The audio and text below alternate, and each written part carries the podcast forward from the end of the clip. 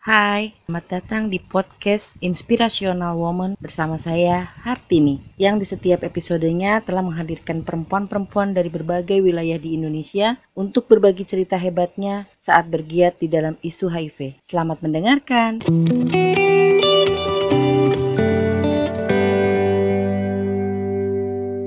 Oke, selamat sore. Apa kabar? Alhamdulillah baik, sehat walafiat. Biar lebih santai, kan tak kenal maka tak sayang katanya ya. Uh, sekarang uh, saya persilahkan uh, Nin untuk uh, memperkenalkan diri sebenarnya uh, dari uh, kapan sih mulai uh, terlibat di isu HIV ini dan mengenal HIV.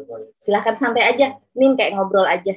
Uh, saya mendengarkan. Silahkan. Saya mulai terpapar ya, dari mulai terpapar dulu ya Bu ya. Saya terpapar dari almarhum suami saya di 2010, itu bulan April. Satu minggu sebelum suami saya meninggal, beliau almarhum terpap uh, udah positif HIV ya, uh, positif AIDS, HIV AIDS. Karena itu udah banyak temu IO. Dan tiga hari sebelum meninggal, saya disuruh lakukan VCT juga. Uh, akhirnya saya melakukan VCT dengan kondisi yang masa iya sih saya juga kena masa iya sih saya juga kena gitu kan asa nggak mungkin gitu kan.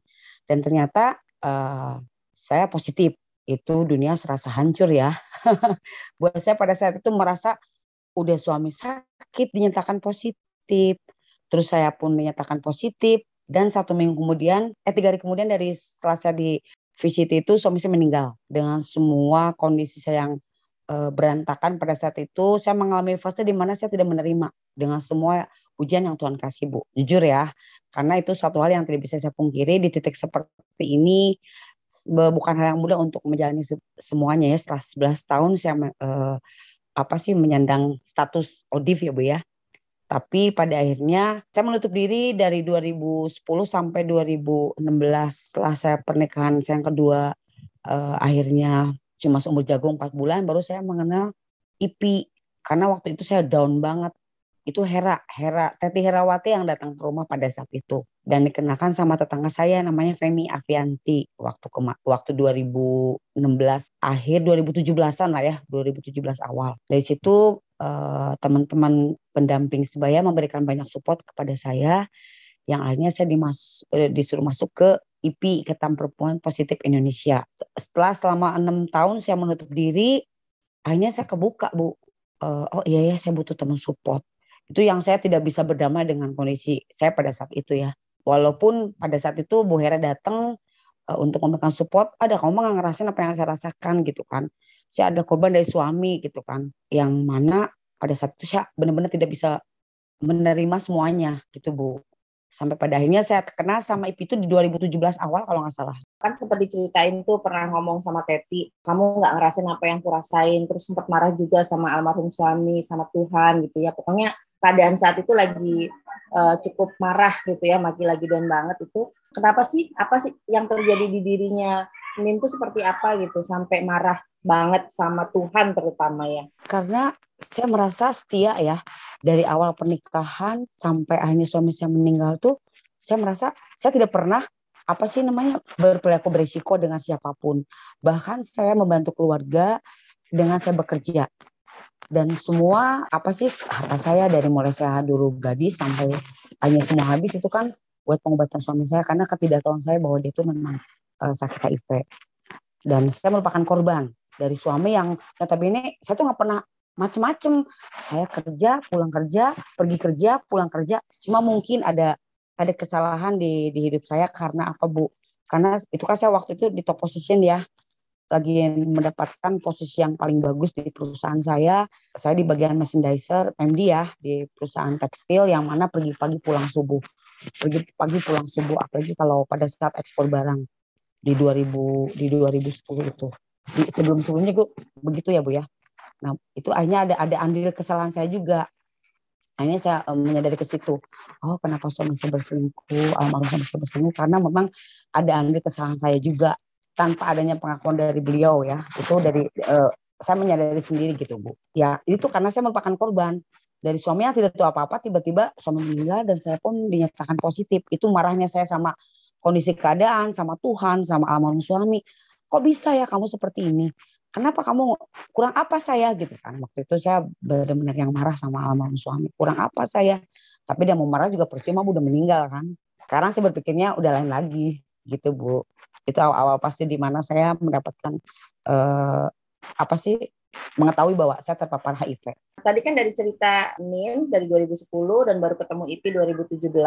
Jadi selama sekitar 6-7 tahun Nin menutup diri ya menutup diri di uh, apa namanya di enam tahun tersebut apa sih yang menjadi titik balik akhirnya bertemu dengan teman teman-teman IPI gitu? Apa yang menjadi titik baliknya?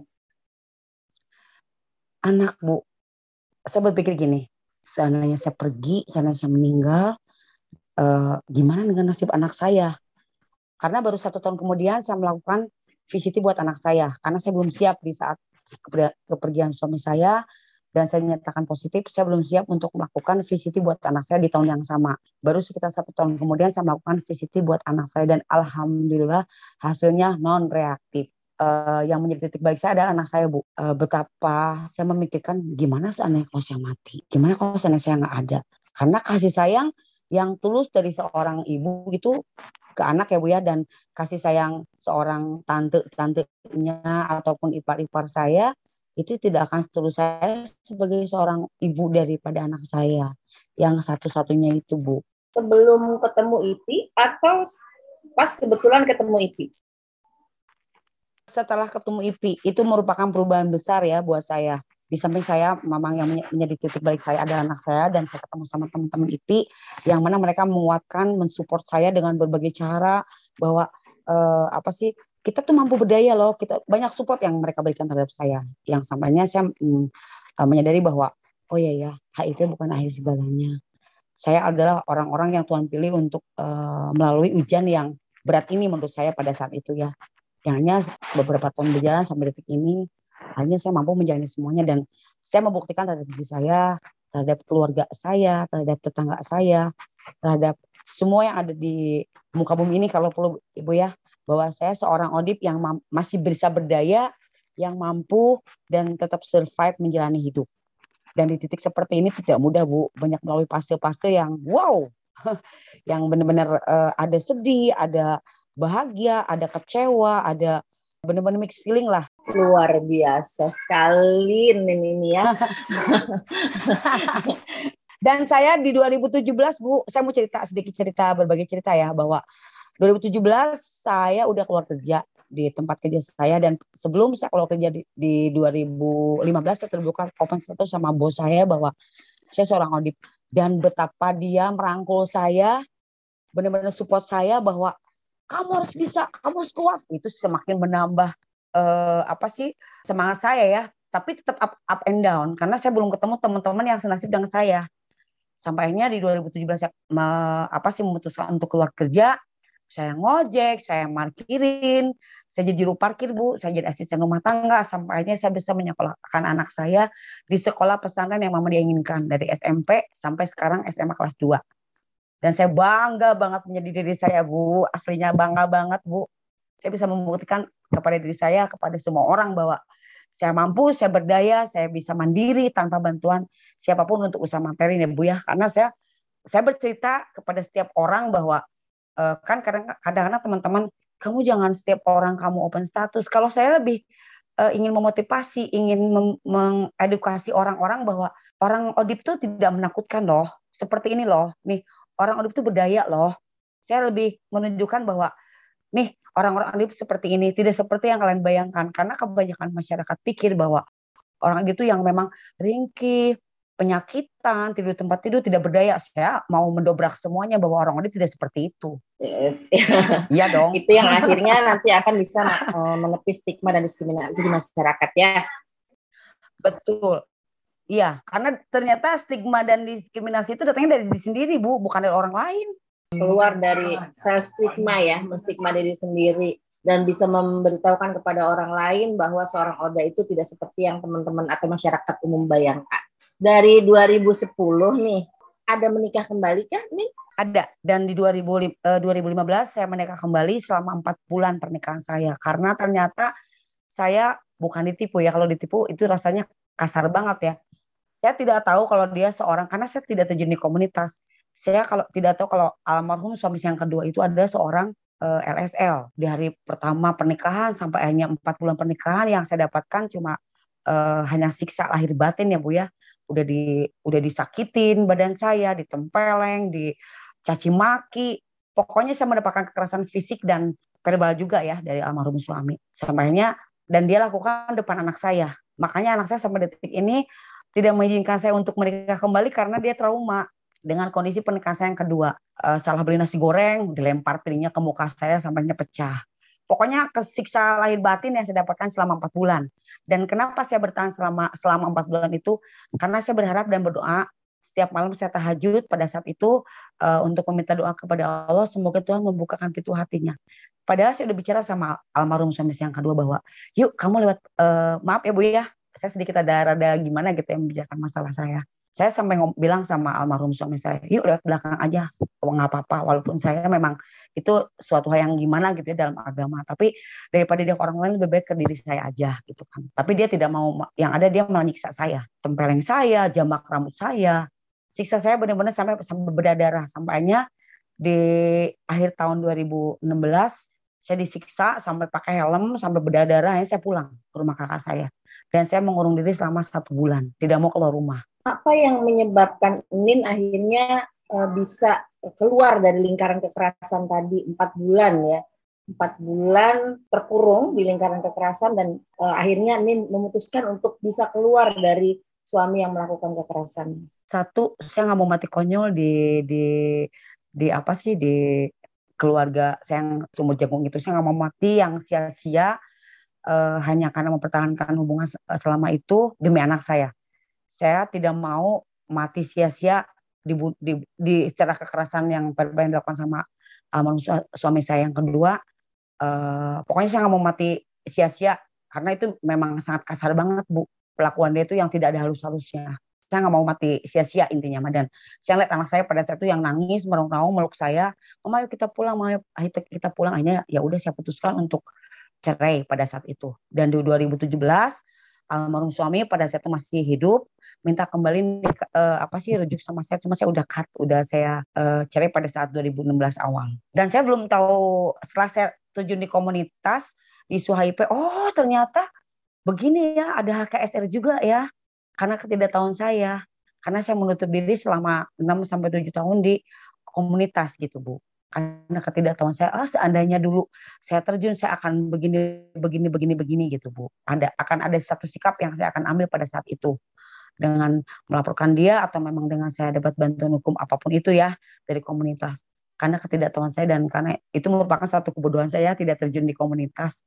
Yang hanya menyadarkan saya bahwa oh ya saya penting ya untuk gabung di IP saya penting ya berteman dengan orang yang senasib sama dengan saya. Hmm, boleh tahu anak Nen sekarang usianya berapa 16 tahun. Uh, mendapatkan suami yang KDRT itu sekitar usia 11, 12. 11 tahun. Se dia tuh SM, S, SMP kelas 1 kalau nggak salah apa SD eh masih SD Bu kalau nggak salah dan itu masih nempel banget, masih nempel banget di otak dia sampai detik ini. Setiap kali saya mau minta izin untuk menikah, saya candain dia, enggak mama, ayah aku mah cuma ayah Yudi katanya gitu kan kata Intan tuh. Intan, mama tuh saya dengan berbagai alasan dan dia tetap tidak mengizinkan untuk kan uh, untuk saya menikah kembali karena trauma yang dialami pada saat saya di pernikahan kedua. Uh, Nin, aku mau nanya lagi dong. Uh, itu selama tadi kan sebenarnya 6 sampai 7 tahun ya baru akhirnya keluar. Uh, selama jadi selama enam tahun itu hidup di zona yang cukup nyaman menurut Nin ya. Sebetulnya uh, dibilang nyaman juga enggak. Saya mencari kesibukan dengan uh, terjun di dunia kerja yang memang dari pagi sampai malam sampai subuh. Jadi saya mencari kesibukan uh, dengan bekerja untuk melupakan semua uh, kekecewaan saya, Bu. Karena saya benar-benar workaholic banget. Yang biasanya saya kerja biasa-biasa, akhirnya saya mengambil satu keputusan biasa lupa dengan semuanya. Saya kerja dari pagi sampai tengah malam, dari pagi sampai subuh. Pokoknya saya lupakan semuanya. Ternyata itu tidak bisa lupakan begitu saja gitu, Bu ternyata cuma bertahan sekitar 6, 6 sampai 7 tahun untuk saya bisa terjun di komunitas. Uh, tapi dari tahu status 2010, uh, ini langsung melakukan pengobatan? Ya, langsung. Di saat nyatakan positif, saya langsung disuruh minum ARV uh, eh, dari Al Islam, Rumah Sakit Al Islam. Sampai sekarang, iya hingga saat ini. Makanya saya mungkin kelihatan uh, sehat ya karena saya patuh minum ARV, Bu. Anak sendiri sudah tahukah kapan uh, saat itu bagaimana cara membuka NIN untuk uh, memberitahu status HIV NIN ke anak? pada saat itu dia di kelas 2 SMP ya waktu dia masih di pesantren Al Azhar Al Madani dia bertanya sama saya. Dari dari SD dia banyak nanya sama saya. Mah apa sih yang mama minum? Vitamin. Vitamin dan vitamin. Sampai akhirnya di SMP kelas 2 dia mungkin mencari tahu sendiri bu ya di Google apa sih yang mama minum? Dia nyari apa sih namanya? Uh, air itu obat apa uh, sampainya dia nanya sama saya mah tolong jujur sama teteh mama tuh sakit apa? Akhirnya mau ngomong saya jujur sama anak saya bahwa mama tuh terkena terpapar HIV dari almarhum um, ayah Yudi almarhum ayah Yudi gitu kan. Dan dia betapa dia yang sangat shock nangis dan dia meluk aku erat-erat dan dia menguatkan saya pada saat itu. Mama harus kuat harus sehat karena teteh tidak bisa hidup tanpa mama karena mama yang berjuang selama ini buat teteh teteh yang yakin mama bisa menjalani semuanya. Mama adalah orang-orang yang Tuhan pilih uh, untuk menjalani semua ujian yang Allah berikan buat mama. Itu di SMP kelas 2 waktu dia di pesantren. Dia dia meluk erat saya bu, benar-benar dia meluk. Dan saya nangis pada saat itu. Saya benar-benar nangis teteh maafin mama ya. Mama selama ini bohongin kamu. Nggak apa-apa mah. Karena mungkin teteh di saat teteh kecil teteh belum cukup umur untuk mengetahui mama itu sakit apa dan sekarang di saat mama apa sih merasa bahwa teteh cukup umur mama memaparkan semua apa yang terjadi di kehidupan mama selama beberapa tahun ini akhirnya saya terbuka sama anak saya dan dia makin support saya dan saya makin tersemangati. Saya tidak pernah mengenal lelah untuk mencari uang buat anak saya satu-satunya, Bu. Oke, luar biasa. Nin, uh, sebenarnya tadi uh, ada ya, ada saat Nin uh, bercerita bahwa perselingkuhan yang dilakukan oleh suami adalah salah satunya kesalahan Nin gitu ya. Karena Nin menjadi kerja saya koreksi ya itu bukan bukan kesalahan dari Nin. bukan sama sekali jangan pernah menyalahkan diri sendiri atas apa yang yang yang terjadi kalau seandainya kalau kalau mungkin almarhum masih hidup yang harus dilakukan adalah ya mempunyai istri yang sangat luar biasa ya kan saling setia itu harus setia ya saling setia sama-sama setia oh, gitu. setia banget bu sampai mati saya tuh. jadi mungkin tidak lagi menyebutkan bahwa itu adalah bagian dari kesalahan Nin uh, takutnya itu jadi mengganjal di hati Nin Nin malah terus menyalahkan diri sendiri gitu ya. Jadi itu tidak bukan kesalahan Nin Bukan dong. Bukan ya, bukan ya Bu ya. Itu sampai sampai detik ini pun aku merasa ya Allah seandainya tapi enggak deh Tuhan, aku udah udah yang kuat, udah yang bisa gitu kan. Tapi tetap ada kadang-kadang fase di mana oh ini kesalahan saya. Kenapa Tuhan mengujikan diri saya? Dan sampai pada satu fase saya merasa bahwa oh iya ya, kenapa Allah mengambil suami saya pada saat itu? Seandainya pun hidup akan menambah beban buat hidup saya dengan dua odip dan satu orang anak di zaman sekarang bu bukan hal yang mudah dong dengan di fase age ya karena udah banyak pada saat itu udah banyak tumbuh jamur dan dari 72 kilo pada saat meninggal cuma 30 kilo bu. Bu gila kecil banget sampai sampai banyak jamur di sini sampai udah kena tokso oh. toksoplasma. Udah nggak bisa ngomong. Iya dan kulitnya melepuh. Kulitnya melepuh sampai saya tiap pagi tuh bingung ini sakit apa sih? Sampai selama kurang lebih berapa hampir setahunan saya ke dokter kulit aja karena saya pikir itu penyakit kulit Ya itu lagi-lagi karena ketidaktahuan saya. Makanya saya tidak pernah berhenti untuk mengedukasi siapa pun. Sampai kadang-kadang teman menegur saya, kamu jangan selalu open status sama saya. Enggak apa-apa, itu hak saya gitu kan. Karena e, buat saya stigma datangnya dari sendiri bu ya. Makanya saya setiap kali ke rumah sakit atau ke mana pun, dan orang tuh yang ada sebagian juga yang, ih takut. Ada banyak orang juga yang mengatakan bahwa, oh ternyata audit itu nggak seperti bayangan mereka. Itu bu tujuan saya tuh lebih mengedukasi warga bahwa uh, eh, HIV bukan ada akhir segalanya dan kalian semua masyarakat umum bisa lebih aware terhadap kesehatannya. Itu Bu tujuan saya ya. Tadi uh, ya. selama selama enam tahun yang kerja kerja kerja terus begitu masuk ke isu HIV tahun 2011 eh 2017 nah, hingga saat ini 17. boleh tahu pekerjaan Min apa? Saya sekarang uh, eh, 2017 sampai detik ini ngojek tetap nggak pernah berhenti ya ngojek luar kotaan Bu Ojeknya jarang dalam kota, luar kotaan kalau saya ngojek ke Jampang Surabaya sampai 9 jam itu paling jauh. Uh, terus ke Depok, Jakarta, uh, di Bandung udah pasti ya, di Bandung dari mulai sholat subuh sampai saya mulai kerja itu ada anak sekolah juga yang saat ini saya uh, dampingi mereka ya untuk uh, antar jemput di saat di saat saya bekerja markirin juga asisten rumah tangga juga tuh markir? di teman-teman saya. Ibu saya dicangkui oh, markirnya ibu. Markirin dan saya tuh dan dandan saya tuh bukan seperti tukang parkir makanya orang ngasih duit tuh nggak pernah luar kecil biasa. luar biasa sekali. Oh jadi sekarang sekarang ini uh, bekerja sebagai ojol luar kota pula gitu ya. Ojol dan juga CEO. Apa iya. CEO? CEO, community organizer. Oh, dari KPA Kota Bandung. Apa itu pekerjaannya atau mengerjakan apa untuk CEO? Saya mendorong kewilayahan Kecamatan Rancasari di daerah-daerah saya sini ya untuk mendorong kewilayahan dalam isu penanggulangan uh, eh, HIV AIDS di program P2HIP. Itu saya baru tiga bulan, berarti tahun ke bulan keempat ini saya bekerja di CEO. CEO juga, juru parkir juga, asisten rumah tangga pula Bu. Saya yang suruh beres-beres rumah teman saya. Saya yang diminta untuk uh, cuci baju, uh, untuk clear up semua rumahnya karena memang kebetulan saya senang senang banget buat bersih bersih rumah bu ya buat nama-nama lah bu hebat hebat hebat hebat hebat Oke, okay. nah sebagai CEO ini uh, selain tadi mengedukasi, uh, apa sih yang membuat membuat Min merasa sekarang merasa nyaman ya dari 2017 sampai sekarang masih di isu HIV. Apa yang membuat Min, Min nyaman terjun di dunia HIV? Karena buat saya isu HIV itu isu yang sangat unik ya Bu ya orang kebanyakan tidak aware dengan dirinya sendiri padahal HIV itu penting gitu kan buat uh, masyarakat umumnya ya.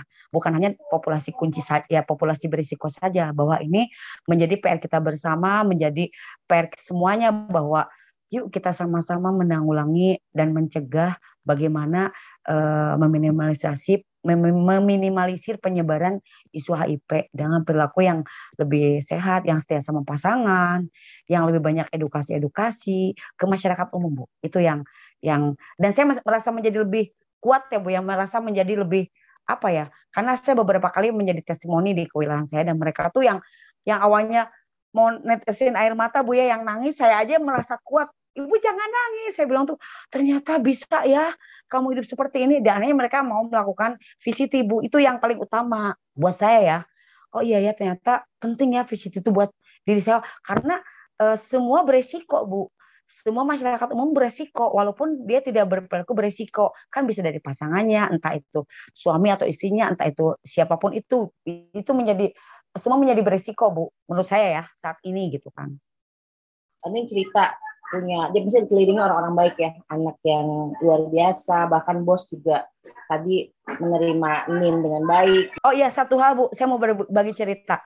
Bos saya dari saya keluar kerja sampai dua tahun kemudian masih transfer uang buat saya dan anak saya bu saya wow. merasa malu banget sampai akhirnya eh eh sampainya kok abang udah berhenti dong jangan transfer aja. Saya nggak enak hati sama sama Cimeta nggak apa-apa Meta juga tahu kok gue transfer uang buat lu katanya.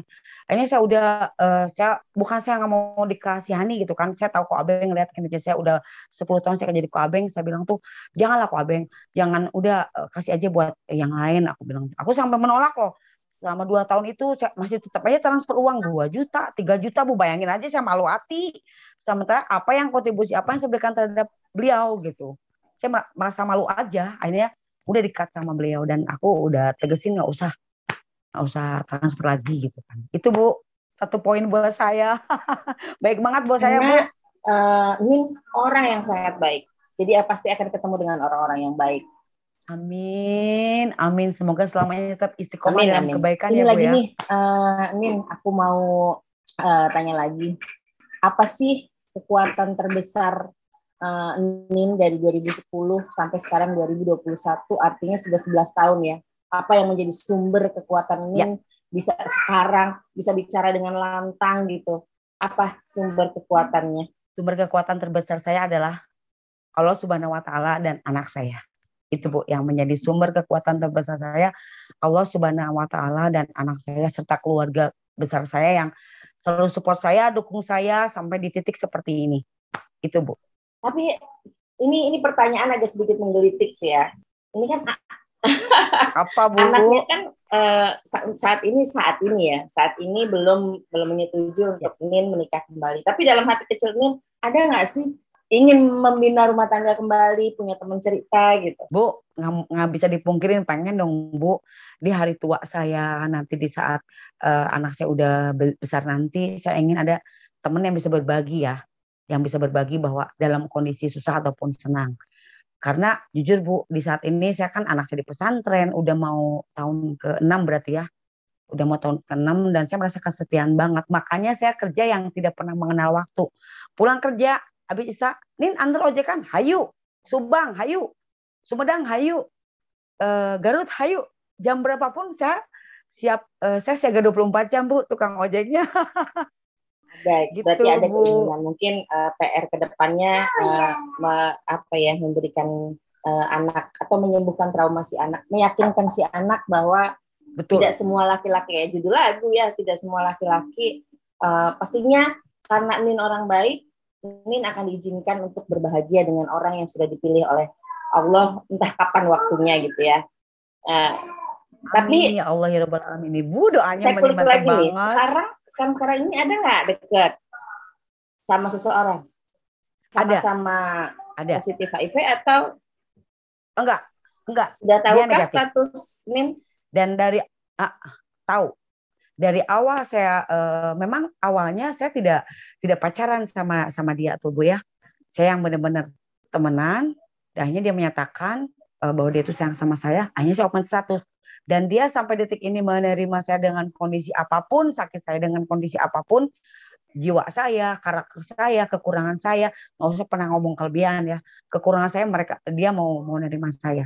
Tapi ya itu karena terkendala masalah anak yang saya tuh nggak bisa bisa uh, untuk segera um, apa sih melangsung, melangsungkan pernikahan. Karena tetap anak adalah nomor satu di kehidupan saya. Tapi anak udah gitu, pernah dikenalin? Udah pernah. Dan dia yang jutek bu. Sok aja mama kalau mau nikah sok aja katanya. Aku mah nggak mau ikut sama mama. Mama ikut aja sama sama dia gitu kan. Teteh mah di rumah aja. Karena teteh kan dari kecil di sini katanya gitu ya itu kan jadi bahan pertimbangan rasa juga nggak mungkin dong bu. saya harus bisa meluluhkan. Dan itu rasa sayang yang luar biasa dari seorang anak tidak ingin anaknya tersakiti lagi. Iyalah bu. Betul Oke, uh, Nin saya tuh jadi bingung ya mau nanya yang yang seperti apa lagi. Saya lihat kehidupannya Anin tuh luar biasa. Tapi dari tadi si kan ibu. Uh, saya dengar tentang cerita yang sangat baik yang enak ketemu di, atau dikelilingi orang-orang baik saya belum dengar cerita sebenarnya stigma dan diskriminasi terbesar dari lingkungan sekitar dari siapa sih yang yang kadang uh, atau mungkin uh, akhirnya pada akhirnya uh, Nin mau membuktikan ke mereka bahwa Nin baik-baik saja stigma dari siapa? Stigma dan diskriminasi dari siapa yang mendapatkan? Bu, awal pertama saya nyatakan positif, saya mendapatkan stigma bukan dari orang luar, tapi dari keluarga saya sendiri. Mereka betul ketakutan, sampai bahkan bekas minum pun dia nggak mau pegang. Aku tuh waktu itu kondisi ngedrop ya, nggak ada yang ngurusin apa gimana bu. Mereka tuh yang seperti ketakutan. Alah, HIV, alah jangan-jangan nanti begini begini begini begini banyak ketakutan sampai akhirnya saya mendatangkan seorang dokter ke rumah untuk mengedukasi bahwa mengedukasi bahwa nih untuk fase penularan tidak mudah ada banyak persyaratan untuk menularkan dan akhirnya eh, seiring berjalan waktu mereka sampai detik ini bisa menerima saya. Awalnya enggak bu. Berapa tahun dia sekitar tiga empat tiga sampai lima tahunan lah mereka tuh yang menstigma. Saya bayangin aja bu. Makanya saya pergi pagi pulang subuh pergi pagi pagi pulang subuh kerja tuh. Apa sih? Walaupun ada pekerjaan buat besok saya kerjain hari ini. Jadi beres aja kerjaan saya. Jadi itu karena saya mendapatkan stigma dari keluarga kecil saya, dari keluarga besar saya, dari keluarga almarhum juga bahwa uh, mereka benar-benar mengucilkan saya, menjauhi saya, dan mereka takut dengan adanya saya. Hanya saya pergi pagi, pulang subuh, pergi sampainya di titik bahwa oh saya harus mendatangkan uh, ahlinya atau pakarnya yang bahwa HIV itu tidak menular loh lewat bekas makan, lewat cara kontak sosial ya Bu ya itu tidak akan menularkan. Samanya saya mengatakan seorang dokter ke, rumah saya. Begitu begitu uh, datangin dokter, saya kenal sama Bu Hera dan Bu Hera kasih edukasi ke keluarga saya. Sangat beruntung Bu, sangat sangat beruntung. Sekali saya kenal uh, sama orang-orang IP. Gitu Bu. Untung ya. Saya saya juga sangat beruntung kali ini bisa ngobrol dengan Min panjang lebar dengan pengalaman hidupnya. makasih, uh, dan makasih saya meyakini bahwa cerita-cerita teman-teman IP itu luar biasa, unik-unik, luar biasa yang itu tadi kalau kata anaknya Nin, uh, kita itu adalah perempuan-perempuan pilihan Tuhan ya. Tidak semua perempuan yang ya, mampu betul. seperti kita gitu ya menyandang status HIV dengan anak dan lain betul. sebagainya dengan kekerasan yang kita dapat gitu. Tapi saya lebih mengingatkan sedikit aja ke Nin, kita masih bisa berhak bahagia. Kebahagiaannya dari diri kita sendiri. Betul. Jadi saya mau ngomporin ah, uh, ajak anak, ajak anaknya diskusi Apa? untuk Nin. Hayu atau kapan? ibu saya senang banget loh beneran kenal sama ibu karena pada saat saya ngebuka bu, buka rumi ya, masya Allah, ini seorang Bu Hartini bisa seperti ini. Awalnya saya nangis bu, nangis sampai ih kok nggak berhenti berhenti nih air mata gitu kan. Terus aja keluar kan, samanya, aduh kapan ya saya bisa ketemu Bu Hartini? Nggak mungkin kali ya. Eh ternyata Allah uh, ini semua tidak ada yang kebetulan ya Bu ya. Pada saya kemarin daftar di podcast IP, alhamdulillah ya Allah dipertemukan sama Bu Hartini yang seorang yang sangat wanita tangguh, kuat dan tetap Jadi tetap menjalani hidup. Ah, aku saya. bener-bener, aduh beneran Bu. Tersanjung saya tersanjung. Banget, pernah nggak anaknya pernah cerita gitu pengen cita-citanya menjadi apa? Eh, anak saya pengen jadi dokter. Sampai dia nanya, mah mungkin nggak ya kalau Teteh jadi seorang dokter? Teteh pengen jadi dokter karena kan dulu waktu ayah sakit kan mama semua hartanya habis, eh, semua uang mama habis. Teteh kalau nanti mau jadi dokter, Teteh pengen pengen banyak eh, bantu orang, pengen banyak nolong orang, katanya gitu kata anak saya tuh ya. Logika saya berkata ya, duit dari mana gitu kan? Tapi saya ngomong ke anak saya, saya bisa mengkuliahkan anak saya dengan apa yang dia mi- minta dan mau. Sampai saya ngomong gini, bisa teh, tapi kan mama supir ojek, mama kan kerja pembantu rumah tangga. Terus gimana teh? Allah mah kun payakun teh. Sekarang kamu udah apa? Eh, dua mau kan nanti kan Desember Bu minta doanya juga ya mau wisuda 20 juz 20 juz di pesantrennya. Saya ngomong gini sama anak saya. Kalau kamu sampai bisa apa 30 juz, insya Allah teh kamu bisa bebas dari semua biaya untuk masuk fakultas eh, kedokteran Universitas Pajajaran. Iya mah, makanya dia sekarang lagi ngejar bu, lagi ngejar untuk hafal 30 juz. Bangga dong saya jadi anak Saya aja bangga ibu. Wah, dengernya. gila, saya anak bangga dengernya. Oh anak tukang ojek, anak pembantu rumah Luar tangga bisa jadi ya. eh, dokter. Oh bangga banget saya bu. Itu itu benar-benar cita-cita terbesar saya menyekolahkan anak saya dengan pilihan anak saya untuk menjadi seorang dokter dan ya itu dia cita-cita yang sangat mulia bu ya. Nanti ya Teteh Maya kalau udah jadi dokter Maya mau bakal banyak bantu orang-orang yang memang nggak mampu. Karena Teteh ngeliat mama dulu berjuang sampai habis semuanya karena ayah. Nggak usah begitu Teh, aku bilang gitu kan. Aduh bu bener-bener saya kalau ngomong gini tuh berinding banget anak saya karena betapa mulia nih anak orang hatinya gitu kan ya. Mungkin karena dia perjuangan ibunya yang seperti apa bu ya. Makanya sok kamu harus hafal 30 juz. Kamu ada ada waktu satu tahun setengah lagi di pesantren ini. Plus tak khusus pengabdian kamu selama setahun berarti dua tahun setengah harus bisa ngajar 30 juz. Insya Allah mas saya yakin bisa. Makanya tiap malam saya tuh yang nggak pernah berhenti untuk berdoa sama Allah bahwa anak saya yakin bisa di kuliah kedokteran. Itu bu harapan eh, cita-cita terbesar saya menyekolahkan di Fakultas Un- eh, Kedokteran Universitas Pajajaran. Sampaikan salam Bandung. sayang saya ya dari Bu, ya. si Teteh. Ya, Eh, pastinya saya Bu. yakin Teteh akan bisa menggapai cita-citanya menjadi seorang dokter Amin yang mulia ya Allah ya membantu Alamin. apalagi melihat sekarang ibunya yang mungkin bolak-balik ke dokter ya setiap setiap bulan gitu nanti akan jadi dokter yang mengabdi Ya, untuk oda-oda ya yang ada di eh, wilayah Bandung khususnya umumnya ke seluruh Indonesia siapa tahu gitu ya menjadi Amin dokter ya yang Allah, tidak Bu. Mendiskriminasi doanya. Amin, amin ya Allah ya Rabbal Alamin. Ibu, makasih banyak doanya ya Allah.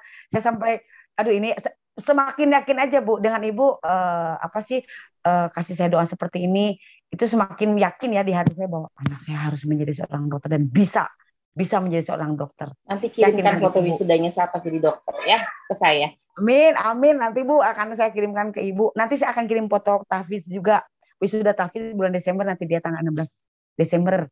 Eh, Intan mau Siap, mau wisuda Tafiz. ini udah panjang nih udah panjang lebar untuk penutup Eh enggak, Paling enggak, panjang enggak. kayaknya.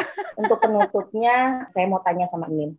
Eh, apa sih yang pengen Nin Ya. sampaikan untuk perempuan-perempuan yang sampai saat ini masih belum bisa keluar dari lingkaran kekerasan, terutama kekerasan yang dialami di pernikahan? Untuk semua perempuan-perempuan yang mengalami eh, hal yang sama dengan saya, entah itu kekerasan apa pun itu, tetap bisa strong. Karena saya yakin kita adalah wanita-wanita pilihan yang dipilih oleh Tuhan untuk menjalani semuanya. Dan saya yakin kita semua bisa, kita semua mampu, kita mempunyai hak yang sama dengan orang luar sana yang memang tidak senasib dengan kita. Maksudnya kita mempunyai hak yang sama dengan orang-orang yang tidak terpapar HIV. Dan saya yakin orang-orang perempuan di luar sana yang senasib dengan saya akan mampu bisa lebih berdaya, lebih kuat, lebih mandiri, lebih tough, lebih survive menjalani semua kehidupan ini. Dan ingat satu hal bahwa HIV bukan akhir segalanya. Itu, HIV adalah awal ya, awal dari perjuangan hidup kita sebenarnya. Mati Betul. itu pasti ya, mati itu pasti uh, justru yang menghadapi kehidupan yang harus kita berani. Ada lagi Betul. pesan dan pesannya untuk perempuan-perempuan IP di 28 provinsi? Cuma itu aja Bu. Intinya HIV bukan akhir segalanya.